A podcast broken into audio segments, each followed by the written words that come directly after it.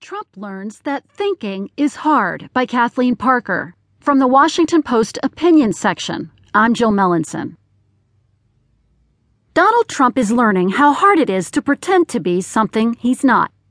Case in point, since deciding to run for president, and maybe before, but who knows, Trump has insisted he is pro life. America learned otherwise with his recent remarks that a woman should be punished were she to have an illegal abortion. Since abortion is